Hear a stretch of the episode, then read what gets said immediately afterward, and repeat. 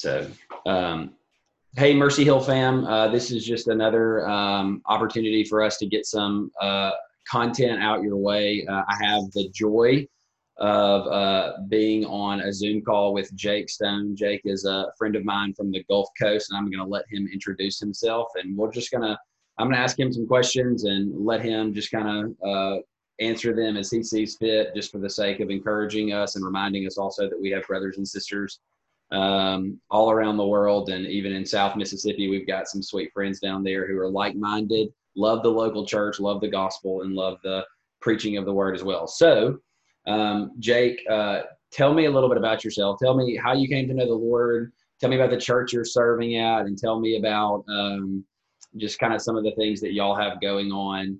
Uh, maybe not right this second, because we're all kind of quarantined and stuff, but uh, just in general. Well, I appreciate the invitation to come and join you, Lawson. Um, we are thankful for our brothers and sisters there at Mercy Hill. Um, they're often that we do pray for y'all, um, as we try to do for sister churches, and we're thankful for the work in the kingdom that y'all are doing up there in North Mississippi. Um, so I was raised in a church, and in fact, where I pastor, New Testament Baptist Church is the church that I grew up in, although it's much different today than what it was then. But I'm very thankful for um, a faithful mom and dad who were dedicated to the Lord and to the church, and teaching me the truths of the scriptures as I was growing up. Um, when I was a teenager, when I was, I believe it was fifteen, is when I really believed that true conversion took place in my life. Um, I was, by all accounts, from what you would observe, a, a good kid, but I can still vividly remember um, the text of the rich young ruler being used in a in a sermon, and being used by the Spirit to really uh, bring conviction into my heart that that I identified much with the rich young ruler, and, and trusting in, in who I was and and what I did, and was broken um, by the Spirit into seeing the beauty of Christ. So thankful for his mercy and grace in me. But I grew up in a very fundamentalist and legalistic uh, setting, and, and I would say that contributed to a misunderstanding of what sanctification is and what it looks like and what it means to grow. And, and I've had to learn a lot of, learn a lot and unlearn a lot uh, through the years, but but God has been very merciful to me.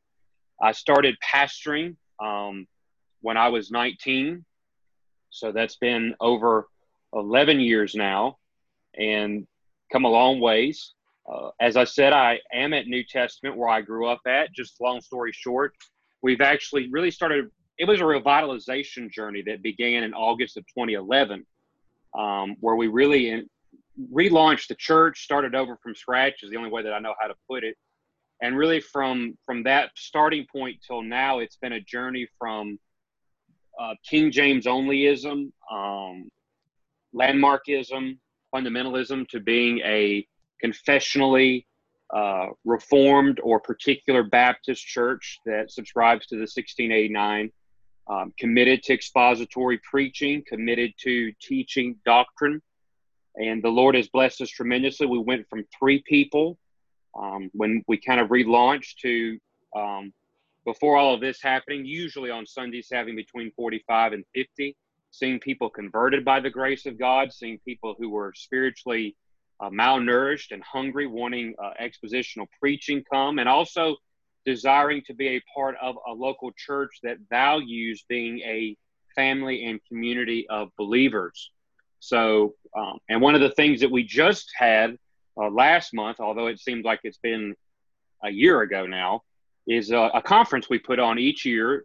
This was our third year to, of doing it, entitled the Carey Fuller Conference. Um, if anybody knows me just a little bit, they will quickly learn that I'm a history nerd, and in particular, I love Baptist history, and I believe there's much for us to learn from our Baptist forefathers, and William Carey and Andrew Fuller are two prime examples of men that have much in the way to teach us. And so the conference uh, really is centering on taking Baptist faith or doctrine and practice uh, from a biblical and historical viewpoint, and uh, applying those lessons to us today. So this year, for example, our, our theme was on uh, covenant theology from a Baptist standpoint. Last year, we looked at the nature of saving faith.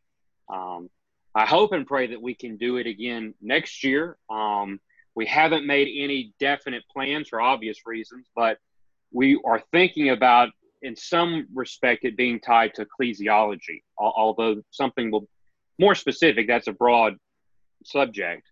Um, but that's what we hope to do. So um, that, that's all that I'll say in that respect. So that's a little bit about me. Oh, that's awesome. Okay. So you, you gave me like five things I want to talk about. Um, so first off, I know that you're a church history guy. Every time I pull up Facebook or something like that, you're quoting William Carey or Keach or Bunyan. I know that you've been reading a bunch of Bunyan right now. Um, I have been too. You just finished what, the Jerusalem Sinner Saved? Yes, that's correct. How was that? I think it was a, it's a great, it's a part of the Puritan paperback series from Banner. It's only, it's less than one hundred thirty pages. And I know sometimes people can feel intimidated by older works and especially the Puritans, but Bunyan to me on the whole is, is an easy and, and a joyful read. Mm. And this book, The Jerusalem Sinner Saved, he, he comes at an angle that I've never I've never heard, and, I, and I'll be honest, I've never thought about, but as he lays it out, I think it's it's correct. As he goes to Luke chapter twenty-four, verse forty-seven, where Jesus instructs the disciples and says, repentance and forgiveness of sin should be proclaimed in his name to all nations, beginning from Jerusalem. And what Bunyan is sets forth out is that for Jesus to send the disciples to Jerusalem is in itself a display of how marvelous and wondrous the grace of God is, because Bunyan contends that there were no bigger sinners on the planet than those who were in Jerusalem, mm. because they had seen Christ, they had heard Christ, they witnessed his, his ministry, and they rejected him. They clamored for his execution. They secured it. And yet, where does Jesus and his disciples? Bunyan said, vengeful man would have sent uh, his emissaries. Jerusalem would have been the last place he would send mm. them to. Yeah. But for Christ, he sends his disciples, his ambassadors to Jerusalem as the first place. And he walks through the the, the text and, and he, and he kind of goes through the book of Acts, showing how the apostles ministered in the first half, particularly in Jerusalem. And then he expands upon how when God saves the biggest sinners, why does he do that? And it's just a really marvelous and encouraging mm. read. Um, and I highly commend it. But Bunyan does a really good job at just really making you see um, how rich the grace of God is, and how and how compassionate our Savior is. Mm. Yeah, I, I've been, you know, I intentionally picked up Bunyan when this whole thing started, because certainly you and I are sitting in our homes, comfortable. You know, I, the quarantine really is not that terrible, but I think about Bunyan being imprisoned and yes. still aiming to. to shepherd and to care for the flock of God from that distance. And then, you know, even then seeing the, the wonderful work that he produced while in prison, um, one that is, in my opinion, second to pretty much no other, um, the Pilgrim's Progress. But, you know, when I think about when I was, you know, just kind of dealing with being separated from my congregation, my first thought went to Bunyan and how he was separated, how he aimed to care for them during that time. And so I just, I've got, I, I keep a couple of my books at my house and my and my study at home, and I keep Bunyan's works because those are the things that I, or his works are normally the first thing I picked up, pick up after uh, Spurgeon. I've been, I've been diving into Spurgeon sermons a, a good bit lately, um, which there's not a bad one. Like I could, you can no. pick up any Spurgeon, Spurgeon sermon and you're like, well, that was one of the best sermons I've ever read in my life. And then you read the next one. It's like, well, that one may have been better. Um, but certainly. So uh, church history, you, you've, you love, you love, you've been reading some Bunyan. You love uh, Carey. Tell me um, if you have like one highlight. I know that's an impossible task, but if there's one thing that stands out to you, just maybe uh, uh, something that's happened in church history, in particular Baptist history would be great, that stands out to you and has just uh, been impactful. I, I would say, for me personally, more and more understanding just how dramatic the life of William Carey is. And the from his early life to when he dies in India, I, I would say that William Carey experienced what we would call many smiles, but also many bitter frowns of providence. And what strikes me is that towards the end of his life, he told his nephew, Eustace, who later came to India as a missionary and wrote a biography of his uncle. Um, and I'm just summarizing this. But Carey said, if you want to say that I did anything well, tell them that I plotted. Mm. And just the imagery, his whole life was one of plotting. If we could also use Bunyan's imagery, Carey was plotting towards the celestial city. Yeah. And that plotting had a lot of twists and turns, a lot of deaths, um, difficult family relationships, starting with his wife. Um, and I think sometimes that she gets a, a bad rap, unfortunately. And it was, that, that would be a whole discussion for another time. But I, but I think that she endured much as well for the sake of the gospel and should be commended for that.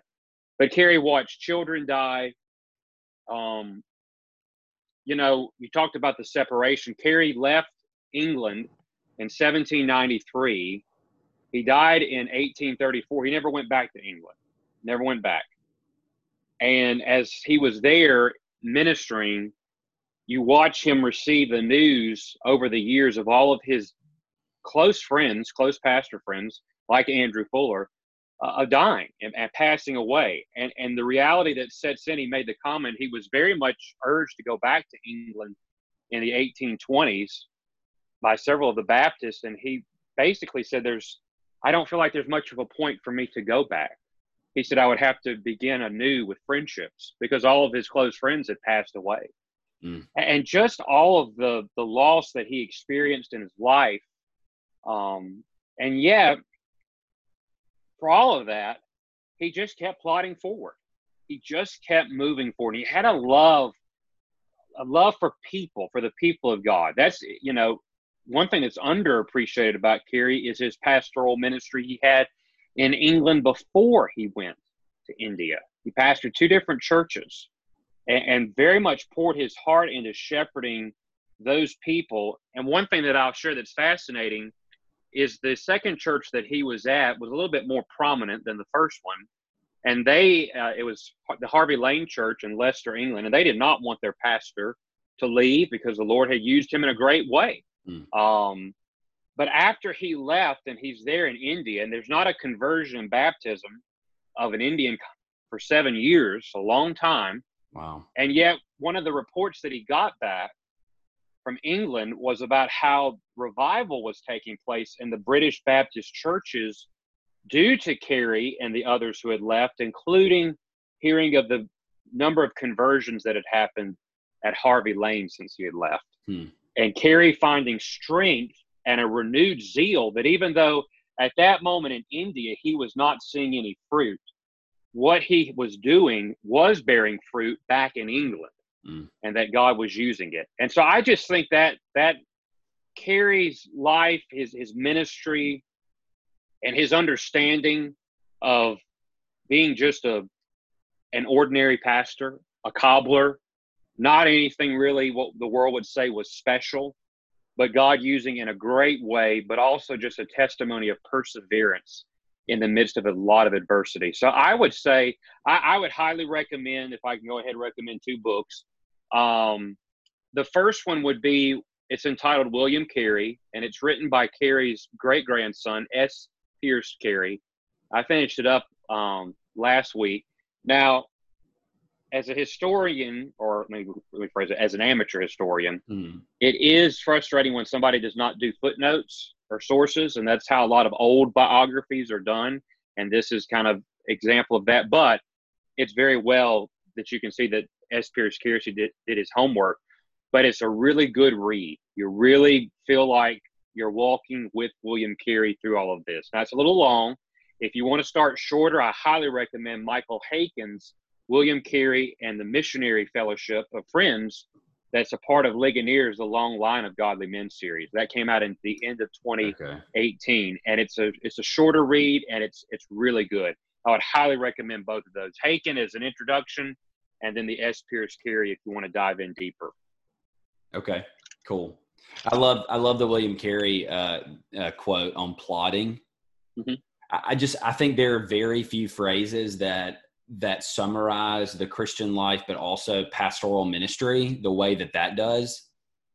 You know, we in our world today there are so many um, stories of of extravagance in preaching, extravagance in pastoral ministry, but those are really not the true moments.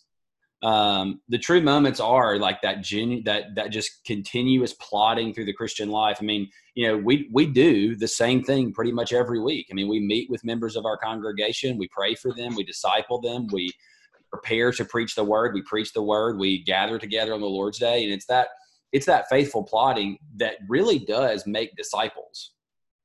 Um, and, and not only makes disciples, but then even the, the last thing that I think is so, so valuable from Carey's life is remembering that uh, that we are either sowers or waterers, but it's God who gives the growth.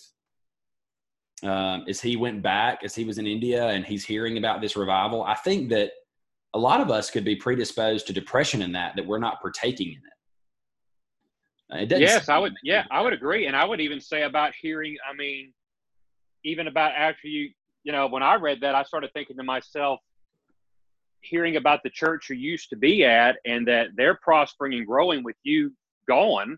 And, you know, that, that could be easy to, to build up some resentment if, yeah. if, if one was not careful. And, and I appreciate you saying that part about we're either, you know, we, we sow or we, or we, we may, you know, we may be the ones who put the seed in the ground and somebody else may be the ones who are given the, the, the fruit, so to speak. And Carey felt that way.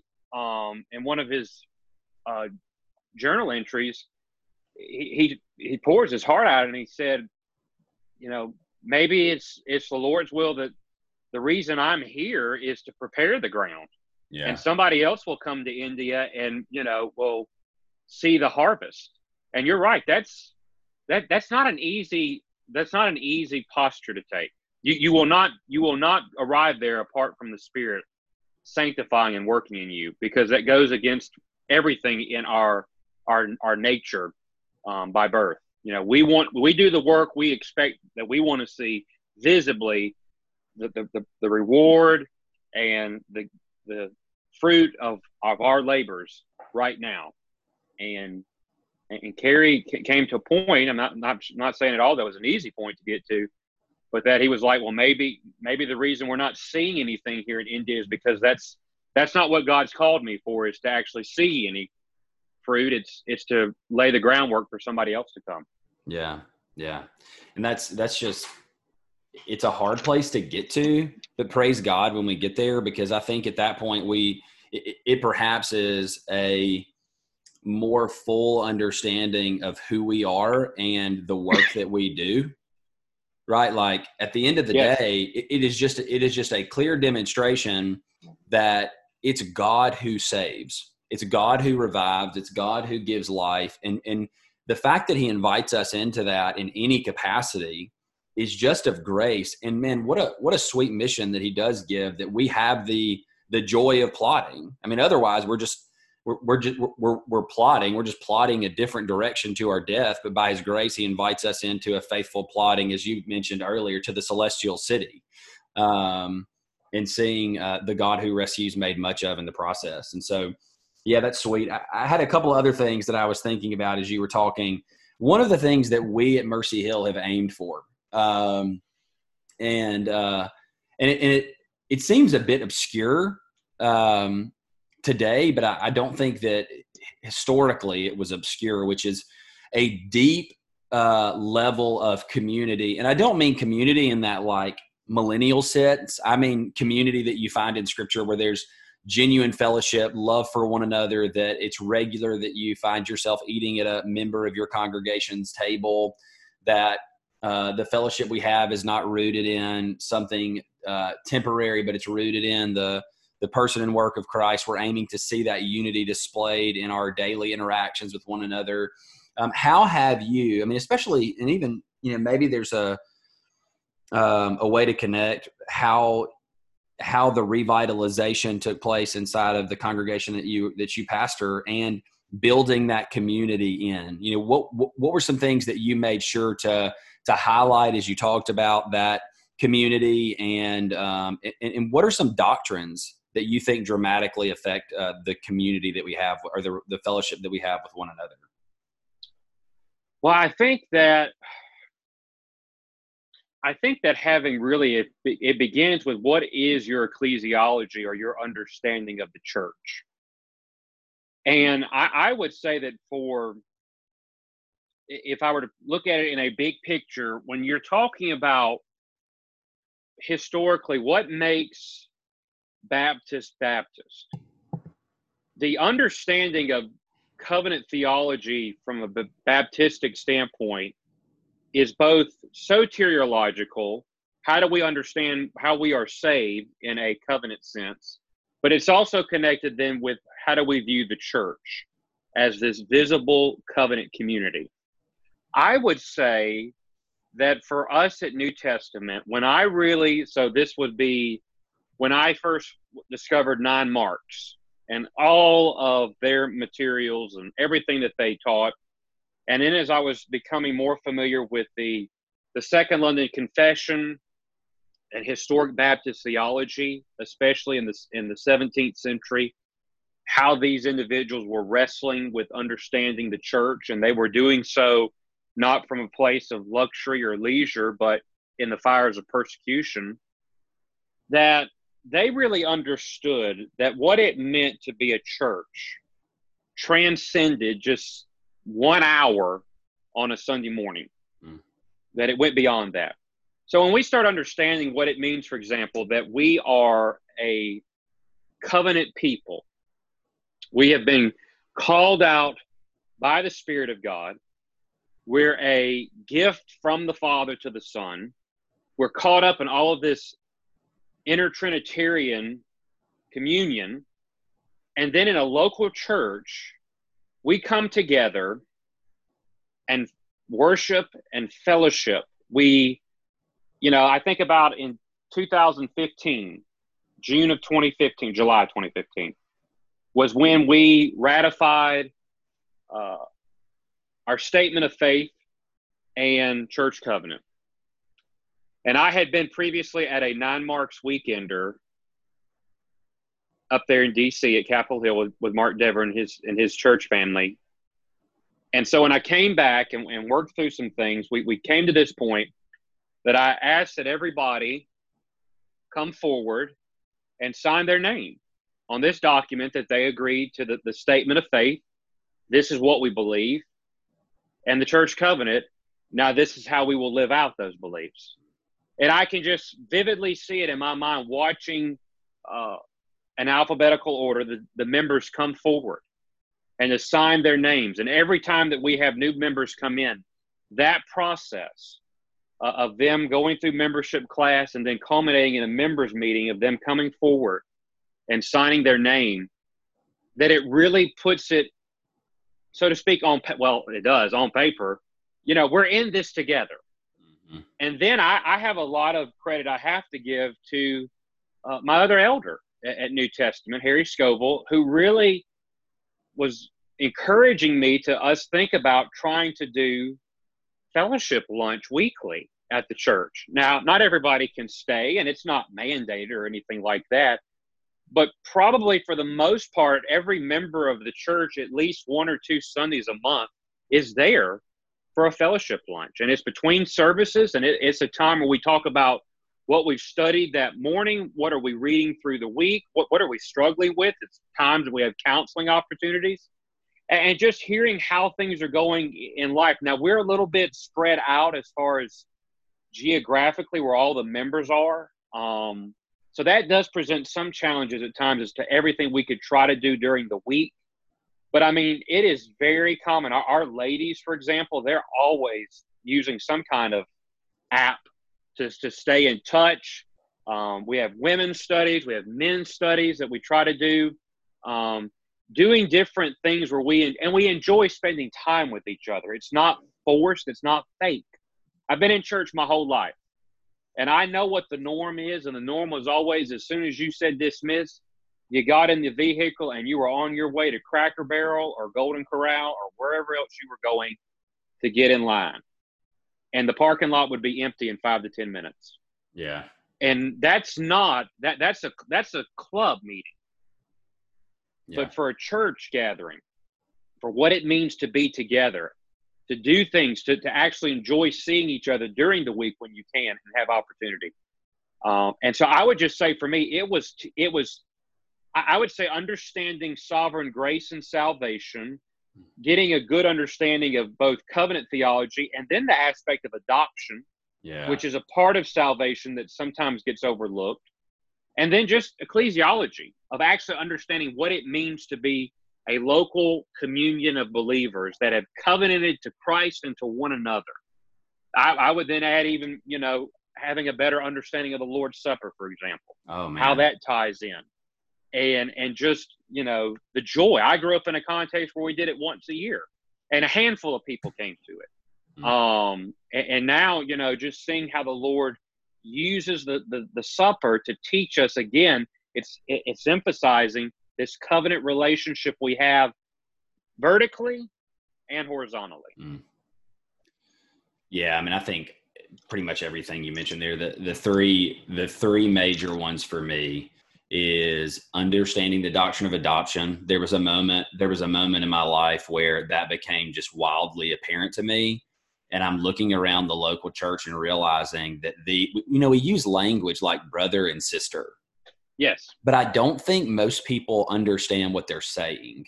Correct. It's just like, a Southern thing. Yeah. Yeah. I mean, too many. Yeah. And, and I, and I'm guilty. I'm incredibly guilty of the Christian bro because I don't know your name. Um, But but when I but when I look at the congregation that meets at Mercy Hill, like when I when I call them brothers and sisters, and that's actually how I start pretty much every email I send to them. Like, and there's there's such comfort in that that I'm I'm not emailing or having a conversation with or or or uh, or, or walking through life with a stranger who I will never see again. Um, I'm walking through life with brothers and sisters who will be with me around the throne eternally. Um, and that, that adds such joy in meeting together here when we meet in light of what's to come. And the other thing you said that I just think is so important. So I grew up in a, in a context where the Lord's Supper was had once every quarter, which is, which is relatively normal. Mm-hmm. Um, and, and one of the questions I got when we moved the Lord's table to once a, once a month, and we don't do it every week, we do it once a month. Um, was someone asked me, do you think that it's going to lose its uh, its meaningfulness? Um, and, and I'll be honest, I responded, I think it already has lost its meaningfulness because if we if we do it once a quarter, what we're saying is it's really not that valuable.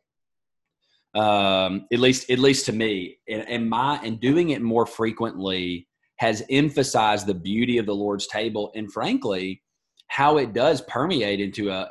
a ton of different areas of the Christian life. Like I find myself using the Lord's table as an illustration uh, in a sermon so frequently now.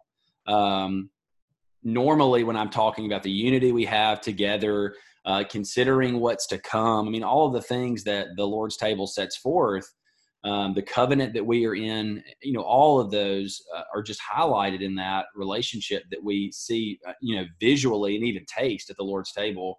Um, And then, and then the last thing that you just, you brought up was just the concept of, of fellowship together in a way that is, uh, that's loving, uh, that it is impossible for us to say that we love Christ without deeply loving the brotherhood. Amen. And, and, you know, I just, I, I remember, I remember the day that this all clicked in my head and thinking I have missed a part of the Christian life.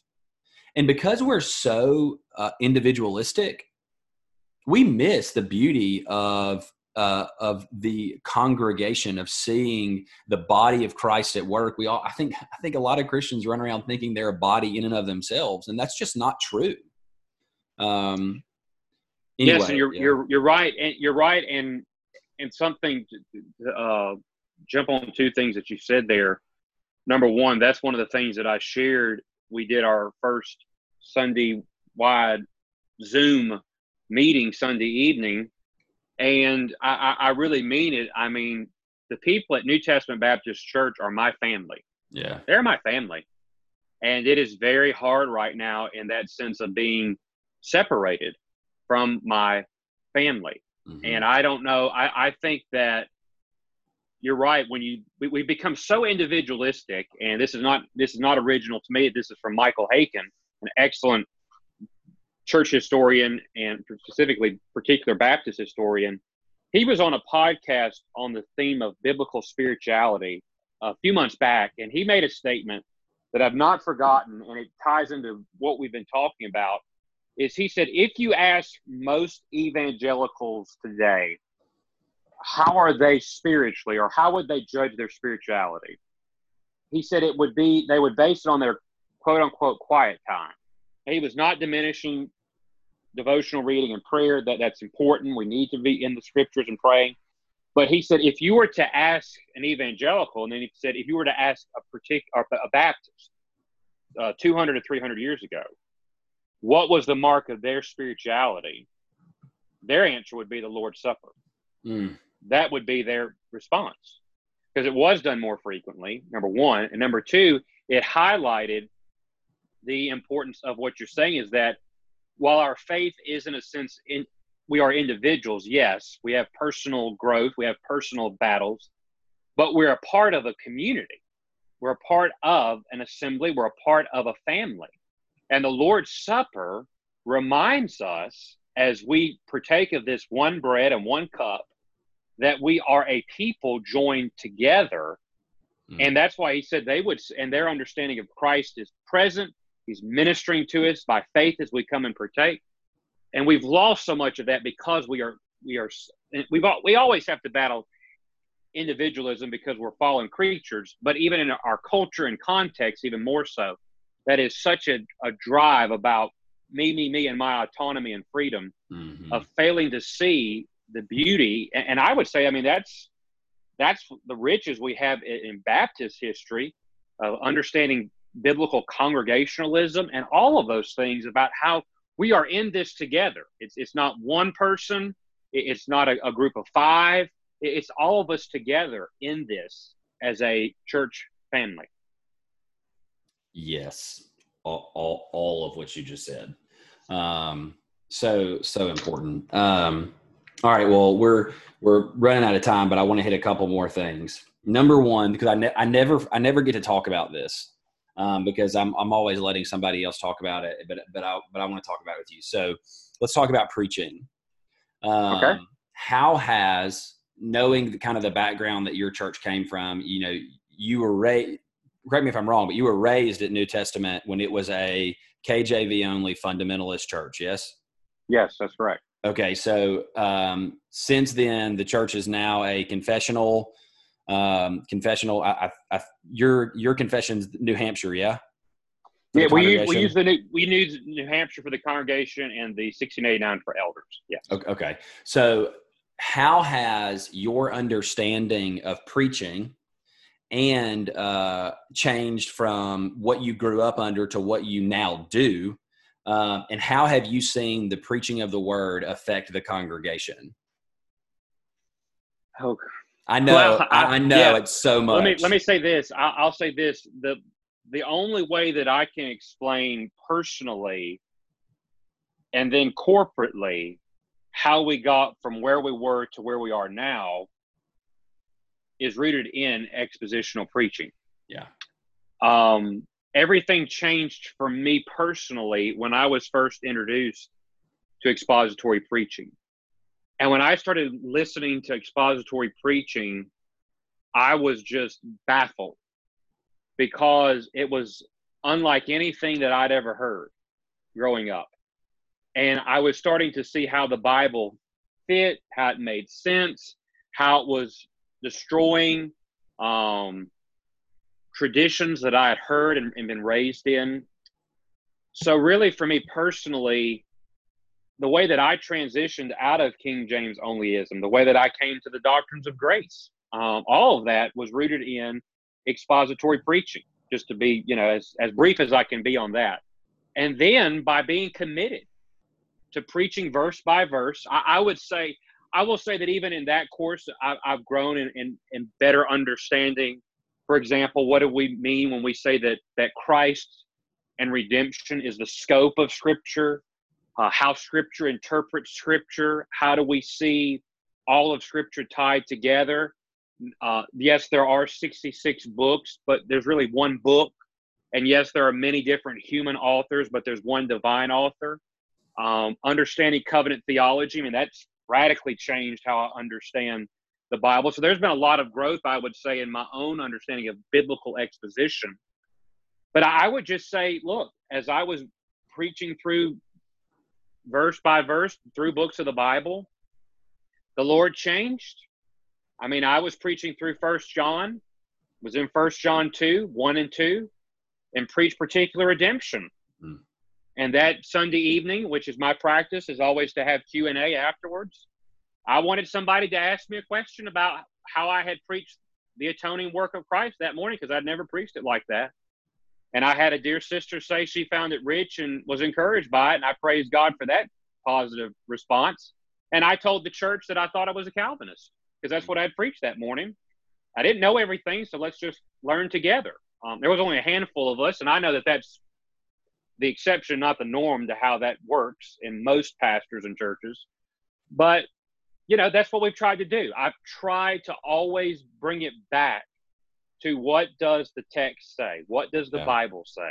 I believe in confessions. I believe in creeds. I believe in catechisms. I believe they're vitally important. We use them in our preaching and teaching, but I always want to make sure that it's clear that we're going to start with what does the Scripture say and understand the Word of God. So when we've had some difficult moments and we've had some trials, I didn't go to the Bible then because I didn't know what else to do. There would be a problem if that was the case. If I did a lot of other stuff, but then we got in real crisis, I went and grabbed the Bible. Yeah. You know, there'd be a right question to say, well, why, why are you bringing the Bible into this now? You didn't hear there. But because this was the staple and this is what we were doing, that when we were in those crises and we looked at what the Scriptures say, the Lord brought us through it. Um, so I, I would just say that the story of us as a church, of myself personally and us as a church corporately, is rooted in the way that God used sequential exposition in our lives. Yeah, I, just there really is nothing that has that impacts any local church or any person like exposition of the Word. Yes. I just to me it is a it is a living demonstration of sola scriptura. It says this is what we believe, this is how this is played out. And so, and this may be an, an overly dogmatic statement, but if you walk up to me and you tell me that you believe in the doctrine of sola scriptura and you are and you preach on a regular basis, but you don't preach through books of the Bible, I'm immediately going to call into question whether you believe sola scriptura or not. Um, And the reason I say that, I know, I know it's somewhat hyperbolic, but the reason I say that is because if I if I don't devote myself to exposition of Scripture in a sequential fashion, I it's so easy for me to to rely on my own cleverness. Um, or it's so easy for me to rely on a fad or something of that nature. But when I lock myself into the Scripture in a way of saying, hey, we're going to walk this book, it means that I don't get to dodge any doctrine that God has so pleased to reveal to us. I don't, I don't get to dodge them. I, I have to deal with them. Um, and so, uh, and, and it, I think it's just a way that God molds not only his church, but his men as well. Um, and, uh, and so anyway, that's just something that I've, that I've been thinking about lately. Um, no, I would agree. I would just add, I would agree. I, if, if you, if you're going to say that you believe the Bible is infallible, inspired, and inerrant, but you really do not preach it. You do not preach it the way that it's laid out. You don't use the hermeneutics that are within the Scriptures itself. Then what do you, I think that by your practice, you, you demonstrate what you actually believe. Yeah. And by practice, you really don't believe the Bible is what you claim it is. And I'll add this too, as well as that, the way that you preach and handle the Word of God week in and week out, you are teaching the flock how to read and understand their Bible. If you're always trying to be, as you said, clever or following whatever is the latest trend, then it's almost like, in, in my perspective, you begin to make the flock almost view you like uh, a Roman priest. They are dependent on you and you alone to be able to know what in the world is actually truth or what's coming out of the Bible. Protestant pastors and ministers, historically, are supposed to preach and teach in such a way as we are showing our, our congregations that, yes, this is how you can search and dig the scriptures yeah. during the week. And so, yes, there's gifting and all that stuff. I totally believe in that. But this is not some, you know, Gnostic inside knowledge that only a handful of us as, as clergy have. Uh, this is what all the people of God have, for we all have the Holy Spirit and we have His Word. And yeah. we're, we're charged to be teaching them and modeling for them how to yeah. read and understand their, their Bibles. Yeah, most certainly. And I think, I think a lot of the reason that, so pardon my conspiracy theory, but I think, I think many pastors stopped teaching this way because it is a challenge uh, it is to have a congregation who knows their Bibles.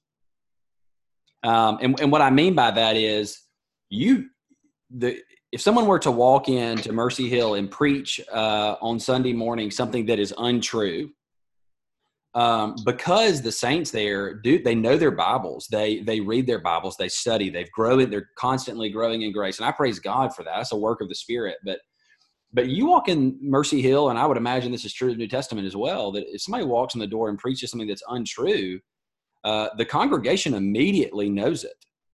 There's there's no skirting around half truths or even uh, not not knowing or teaching what is accurate. Uh, the congregation immediately knows that, and I think that a lot of pastors um, have have taken a back seat and said, you know, if I just, if I fill my congregation's head with, with, with tidbits of, uh, of, you know, smiley, good stories or something like that, then if I mess up, they'll never know.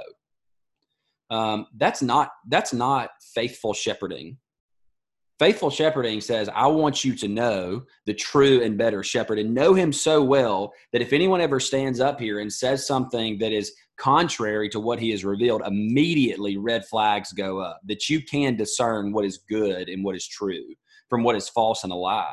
Um, and uh, and so I just, I, the beauty of, of expository preaching is I think not only does it uh, prepare them to, to, to know the the half-truth from the full truth, but it also shows them that, man, they go home, they study the scriptures like you just mentioned in the way that we exposit them, they're going to come to the same conclusions we do.